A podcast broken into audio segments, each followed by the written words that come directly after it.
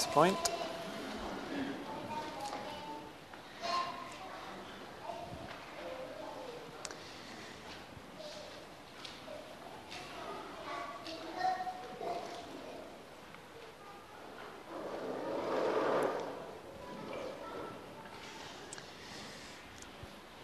Turn with me to 1 Samuel and chapter 21.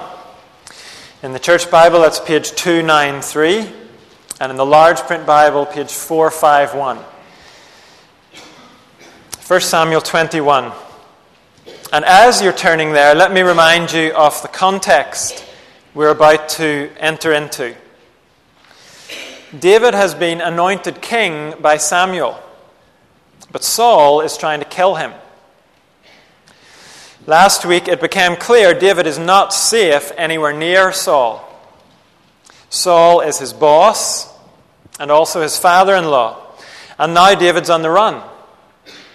He's jobless and he's homeless.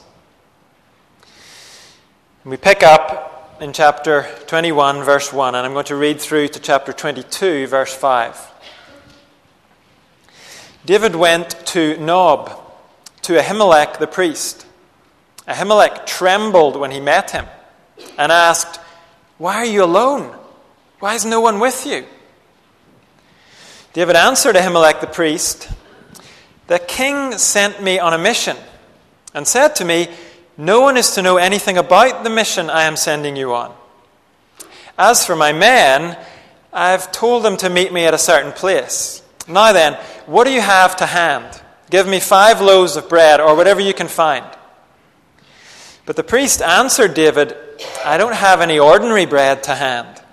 However, there is some consecrated bread here, provided the men have kept themselves from women. David replied, Indeed, women have been kept from us, as usual whenever I set out. The men's bodies are holy, even on missions that are not holy. How much more so today? So the priest gave him the consecrated bread, since there was no bread there except the bread of the presence that had been removed from before the Lord and replaced by hot bread on the day it was taken away. Now, one of Saul's servants was there that day, detained before the Lord. He was Doeg the Edomite, Saul's chief shepherd. David asked Ahimelech, Don't you have a spear or sword here? I haven't brought my sword or any other weapon because the king's mission was urgent. The priest replied, The sword of Goliath the Philistine, whom you killed in the valley of Elah, is here. It is wrapped in a cloth behind the ephod. If you want it, take it. There's no sword here but that one. David said, There is none like it. Give it to me. That day, David fled from Saul and went to Achish, king of Gath. But the servants of Achish said to him, Isn't this David? The king of the land? Isn't he the one they sing about in their dances? Saul has slain his thousands, and David his tens of thousands. David took these words to heart and was very much afraid of Achish, king of Gath. So he feigned insanity in their presence. And while he was in their hands, he acted like a madman, making marks on the doors of the gate and letting saliva run down his beard. Achish said to his servants, Look at the man, he is insane. Why bring him to me? Am I so short of madmen that you have to bring this fellow here to carry on like this in front of me? Must this man come into my house? David left Gath and escaped to the cave of Adullam. When his brothers and his father's household heard about it, they went down to him there. All those who were in distress or in debt or discontented gathered round him, and he became their commander. About 400 men were with him. From there, David went to Mizpah in Moab and said to the king of Moab, Would you let my father and mother come and stay with you until I learn what God will do for me? So he left them with the king of Moab, and they stayed with him as long as David was in the stronghold. But the prophet Gad said to David, Do not stay in the stronghold, go into the land of Judah. So David left and went to the forest of Hereth. This is God's word. David is now the homeless king. In previous weeks, we've seen lots of connections between David and Jesus. And they are not accidental connections. Messiah means anointed one. And in God's plan, David is the Messiah who teaches us about Jesus, the true Messiah. So, as David goes through this period in his life, a period where he's homeless and hunted, it shouldn't surprise us if we find a preview of Jesus' experience. Both of these messiahs went through suffering and opposition before they received the throne God had promised them. Many of David's Psalms were written during this homeless time of his life. And it's significant that as Jesus hung on the cross, he used one of David's Psalms as he cried out to his Father My God, my God, why have you forsaken me? Those are David's words from Psalm 22. In God's plan, David's experience was a preview of Jesus' experience. Think of that when you read the Psalms of David. Imagine Jesus praying those Psalms to his Father. It opens up a whole new perspective on the Psalms. We love to see the book of Psalms as written for us, a prayer book for the church. And there's truth in that. But in an even greater sense, they were written for Jesus. In many cases, the words of the Psalms fit best on the lips of God's Messiah. But even as we see this connection between Jesus and David, we need to be clear David is not the same as Jesus. Jesus is the perfect Son of God. David is an ordinary sinful man who happens to be chosen by God to foreshadow Jesus. In many ways, David is no different from the rest of us. The Bible is open and honest about David's flaws. But in God's plan, David was given a special role in history. He's the Messiah who teaches us about the Messiah. So don't be surprised when David sins when David shows his imperfections. He's not perfect. He's here to point us to the perfect one. And with that in mind, let's look at our passage. We find David here running away from Saul. He's alone, he's unarmed, and he's hungry. And the first place he heads for is a town called Nob. It's only a few miles from Saul's headquarters in Gibeah. Look again at chapter 21, verse 1. David went to Nob to Ahimelech the priest. Ahimelech trembled when he met him and asked, Why are you alone? Why is no one with you? David answered Ahimelech the priest, The king sent me on a mission and said to me, No one is to know anything about the mission I am sending you on. As for my men, I have told them to meet me at a certain place. At the beginning of 1 Samuel, when Samuel was born, the main place of worship in Israel was Shiloh. But that was many decades ago. It's likely that by this point, Shiloh has been destroyed during the wars with the Philistines. It seems that Nob is the new center for worship. And it's no accident that David heads there because he hopes to find two things there that he desperately needs. But when he gets there, it's obvious Ahimelech is not too excited to see David. Actually, he's terrified. He may well know about the trouble between David and Saul. And when David arrives alone, the obvious conclusion is that he's on the run. And Ahimelech is not sure if he wants to get involved with a man on the run from Saul. Obviously, David can sense that Ahimelech is very nervous. And maybe David wants to try to protect him. Or maybe he's suspicious of Ahimelech. He's not sure if he can trust him. Whatever it is that David's thinking, there is no doubt about what David does. He lies to Ahimelech. He spins him a yarn about a secret mission and the troops being at a secret meeting place. None of it's true. It's a story designed to put Ahimelech at ease because David needs his help. So, if you had been starting to think in previous weeks that David is perfect, now you know he's not. We'll see next week David's deception here contributes to a horrible mess, and David comes to deeply regret it.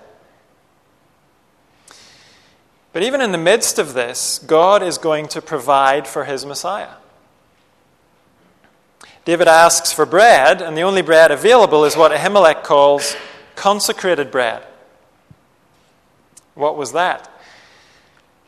Well, at this point, God is worshipped in a tent called the tabernacle. Only the priests can go inside that tent.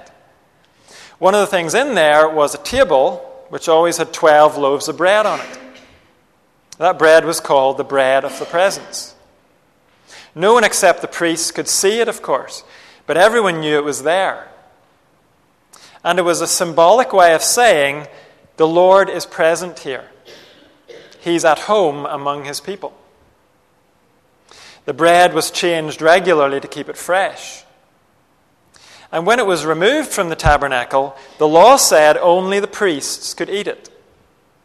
It had been set apart for God. So it was only to be eaten by men who were set apart for God. But look what Ahimelech does he gives David the holy bread. Sure, he checks first that David is ceremonially clean, but normally being ceremonially clean would have no relevance in this situation. The bread is not for ordinary people, whether they're clean or not. But David, Ahimelech, takes the holy bread and gives it to David. Now, he may not have known that David has been anointed as king. That's probably not public knowledge yet. But somehow, maybe without even knowing why he's doing it, Ahimelech does the right thing. The holy bread is set apart for God, and Ahimelech gives it to God's king. So, as we read this, the point here is not God's commands don't matter. We are not being told here that compassion trumps God's commands. The holy bread was not available to every hungry person who came along. No, the point here is that God's law serves God's Messiah. When God's Messiah is in need of daily bread, then holy bread becomes his daily bread. In the grand scheme of things, this holy bread was protected by God's law, so it would be here when God's Messiah needed it. God is never at a loss when it comes to providing for his king. And when you and I belong to the king, then we benefit from God's resourcefulness, even though we don't deserve it. David doesn't deserve it here. He hasn't been honest. But in God's grace, David gets his daily bread. How much more then will God provide for his perfect king, Jesus? The one who is fully worthy, the one who always does what pleases his Father.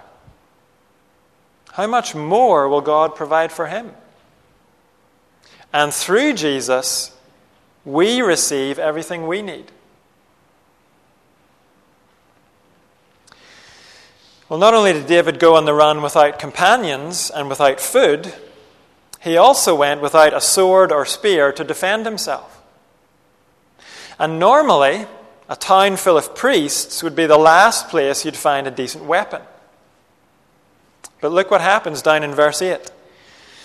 David asked Ahimelech, Don't you have a spear or sword here? I haven't brought my sword or any other weapon because the king's mission was urgent. The priest replied, The sword of Goliath the Philistine, whom you killed in the valley of Elah, is here. It is wrapped in a cloth behind the ephod. If you want it, take it. There's no sword here but that one. David said, There is none like it. Give it to me. Initially, we know that David had kept hold of Goliath's weapons. But for some reason, the sword has ended up being stored among the holy things here at Nob. It may be David knew the sword was here, and that's why he came. But whether he knew or not, the outcome is the man who had to run for his life with nothing is provided with the best sword in all Israel. As David says, there is none like it. God's king is homeless, but God is meticulously providing for his king holy bread and a special sword. Today, we serve a king who had nowhere to lay his head. That's what the New Testament tells us about Jesus. But our God has not lost his ability to provide for his king and to provide for all those who belong to his king.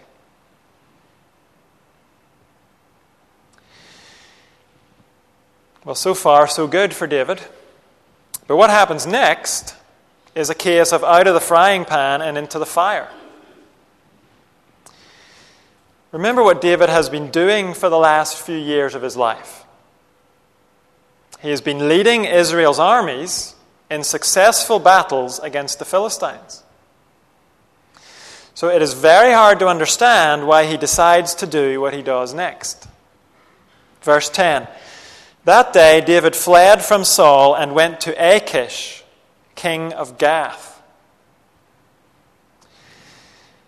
The town of Nob was only a couple of miles away from Saul. So it makes perfect sense that David wants to get further away from Saul. And Gath certainly is further away. It's about 23 miles southwest towards the coast. And it is out of Saul's territory. But it's in Philistine territory. In fact, this is Goliath's hometown. You can be sure the people of Gath have heard about this boy who killed their celebrity citizen a few years ago. And now that grown up boy arrives alone, carrying Goliath's sword.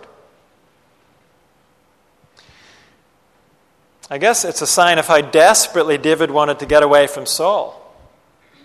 He had to be desperate to run to Gath, of all places.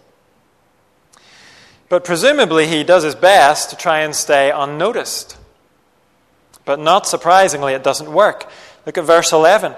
But the servants of Achish said to him, Isn't this David, the king of the land? Isn't he the one they sing about in their dances? Saul has slain his thousands, and David his tens of thousands. Obviously, this song is an international hit. It's even getting played on Philistine radio. And notice the servants of Achish call David the king of the land, meaning the king of Israel. What that tells us is apparently, by this stage, Israel's enemies see David as the one with the power, not Saul. But when David figures out that he's more famous than he thought he was, he realizes he's made a big mistake coming to Gath. Look at verse 12.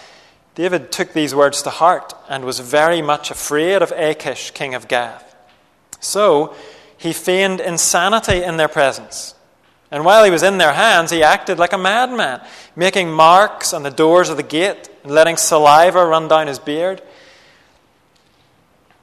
In their hands means under arrest. They put David in prison. The heading of Psalm 56, which we read earlier, that psalm tells us David wrote it about this particular experience. And despite the fact that David is very much afraid, he's able to write in Psalm 56 When I am afraid, I put my trust in you, in God, whose word I praise. In God I trust and am not afraid. What can mere mortals do to me? David is very much afraid. And yet, he remembers God's word. He remembers God's promise to make David king. And so David can say, I am not afraid. What can mere mortals do to me in the face of God's promise? They can't prevent God fulfilling his promise. And in his fear that gives way to trust in God, David tries a pretty desperate plan. He pretends to be mad. He covers his prison cell in nonsense graffiti. He drools. And amazingly, he is released by the Philistines. Verse 14 Achish said to his servants, Look at the man. He's insane. Why bring him to me? Am I so short of madmen that you have to bring this fellow here to carry on like this in front of me? Must this man come into my house? Into my house means into my city. Achish has a pretty low opinion of his own people, obviously. He says, I'm surrounded by idiots already. Why would I want another one around? Send him away.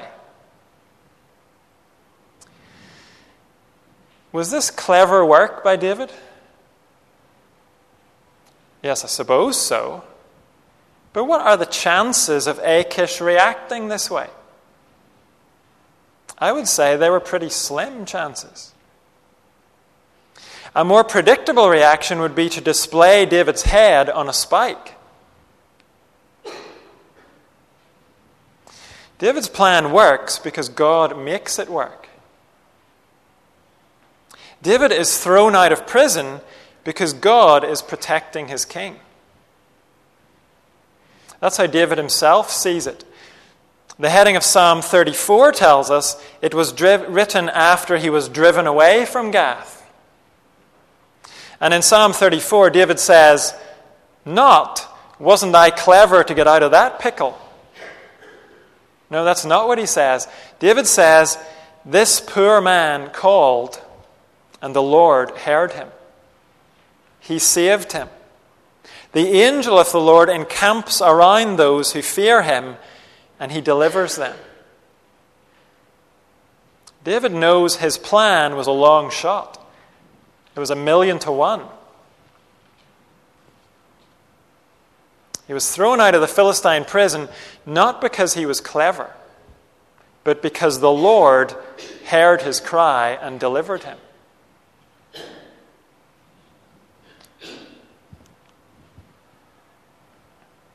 God provides for his king, and God delivers his king. Whenever we experience deliverance in our lives or blessing of some sort, let's remember who deserves the praise for it. Yes, it's very important that you and I plan. It's important that we use the brains and the gifts God has given us. We have to try to be wise. We have to try even to be shrewd, the Bible says. But let's never forget we are completely dependent on God. David's plan was good up to a point. But it was not David's plan that kept his head off a spike. It was the angel of the Lord who encamped around him and delivered him. So, yes, let's do our best. Let's be as wise as we can. And let's also remember it is the Lord who saves and delivers.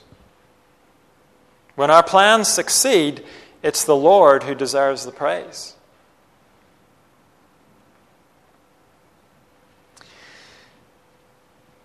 David is alone. He's homeless. And he's going to stay homeless for a long time.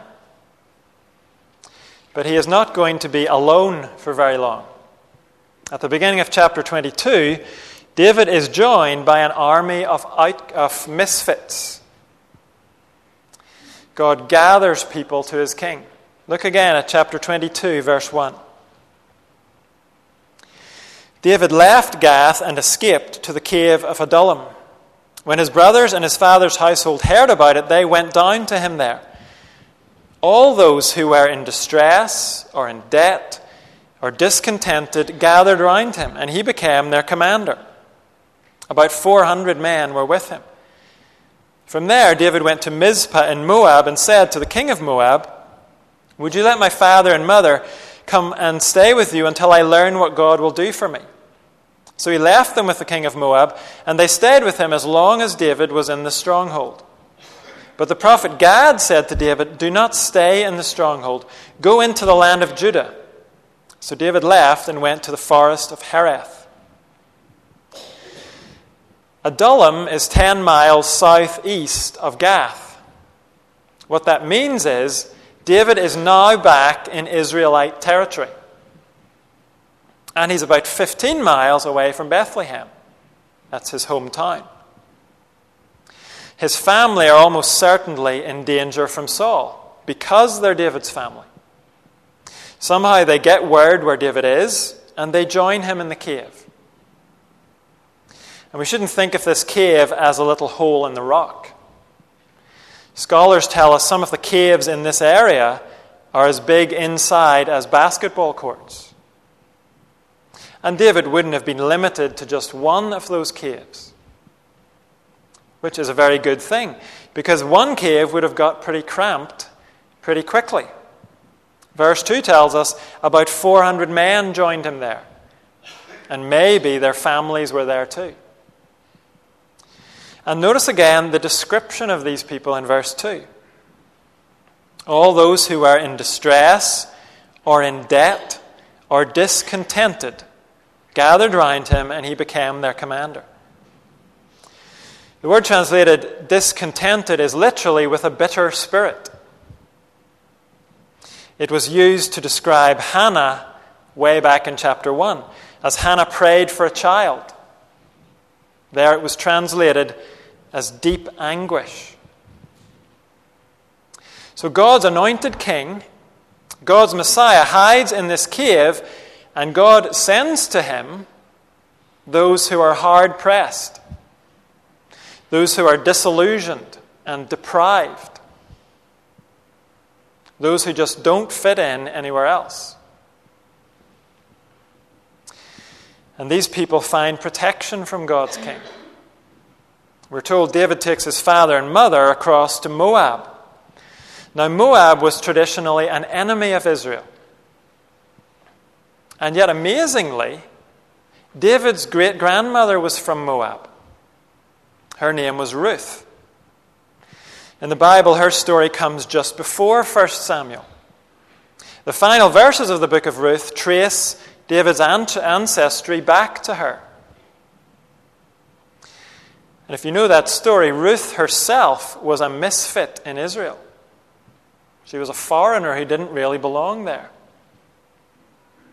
And yet, over a century later, it's probably because of her that the king of Moab takes in David's parents.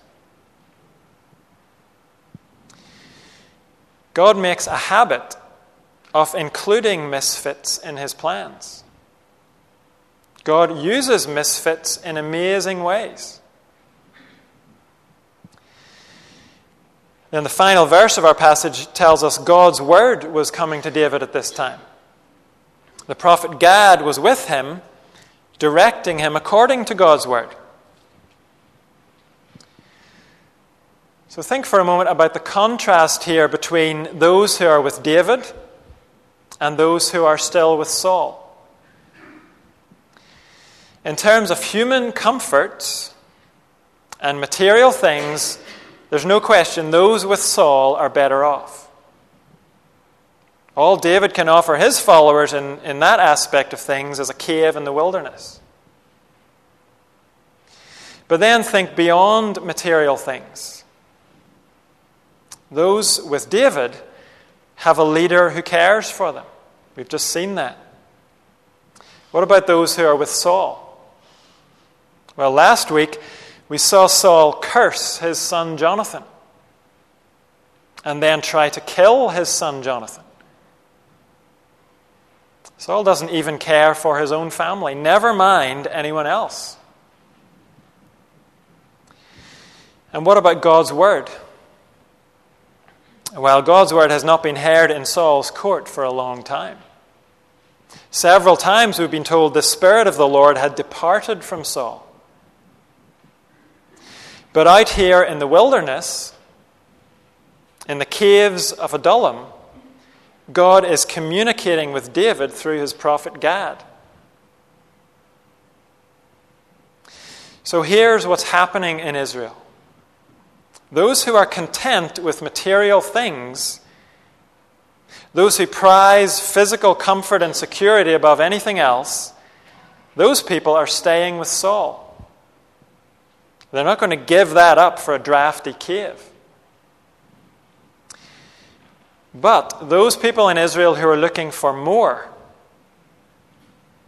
those who are looking for acceptance, those who are looking for a king who is both strong and loving, those who are disillusioned with the kingdom of Saul, they're heading for Adullam with David. And when they get there, they're finding a welcome, they're finding protection, and they are hearing God's voice, even out in the wilderness. This bunch of misfits have become God's people under the rule of God's king. And all they had to do was decide to walk away from Saul's kingdom and into David's. And when it comes to God's ultimate Messiah, Jesus, we find that God has not changed his game plan. He's still gathering outcasts and misfits. The New Testament calls Christians exiles, aliens. Those who come to Christ are those who are disillusioned with what this world has to offer. There are men and women who are no longer content to live for just material things, not content with just trying to climb the ladder in life. And in the eyes of this world, most of us who come to Jesus don't amount to very much anyway. Look around you, we're not much to look at. Many of us are not what this world would call winners. And it's always been that way with Jesus' people. Listen to what the New Testament says about those God calls to his king. This is the Apostle Paul writing to the church in Corinth. And if ever there was a group of misfits, it was the believers in Corinth. The Apostle Paul says to them, Brothers and sisters, think of what you were when you were called. Not many of you were wise by human standards. Not many were influential. Not many were of noble birth. But God chose the foolish things of the world to shame the wise. God chose the weak things of the world to shame the strong. God chose the lowly things of this world and the despised things, and the things that are not, to nullify the things that are, so that no one may boast before him. Notice what Paul is saying. God does not call misfits because he's not able to get anyone else. No, God chose to do it this way. And this morning, he is still calling the downtrodden and the disillusioned. Maybe you've gone through life feeling like you just don't belong. The message of God's word is that you will find a welcome with King Jesus.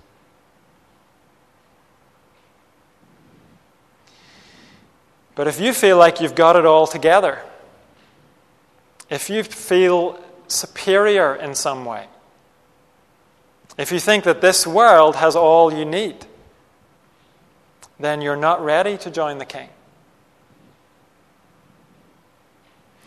The king is looking for those who are discontented with this world, who are discontented with the empty promises and the hollow treasures of this world. And when you begin to see things that way, when you begin to realize you're not as strong as you thought you were, then you're ready. And when you come to King Jesus, you will find acceptance. You will find that finally you belong. You'll find that you're provided for and sustained in ways you could never have imagined before. And when King Jesus returns to claim his kingdom, you will share in his inheritance.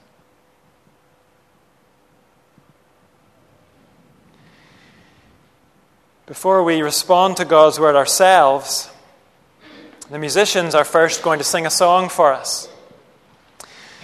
This is the way the song begins. The words will be on the screen.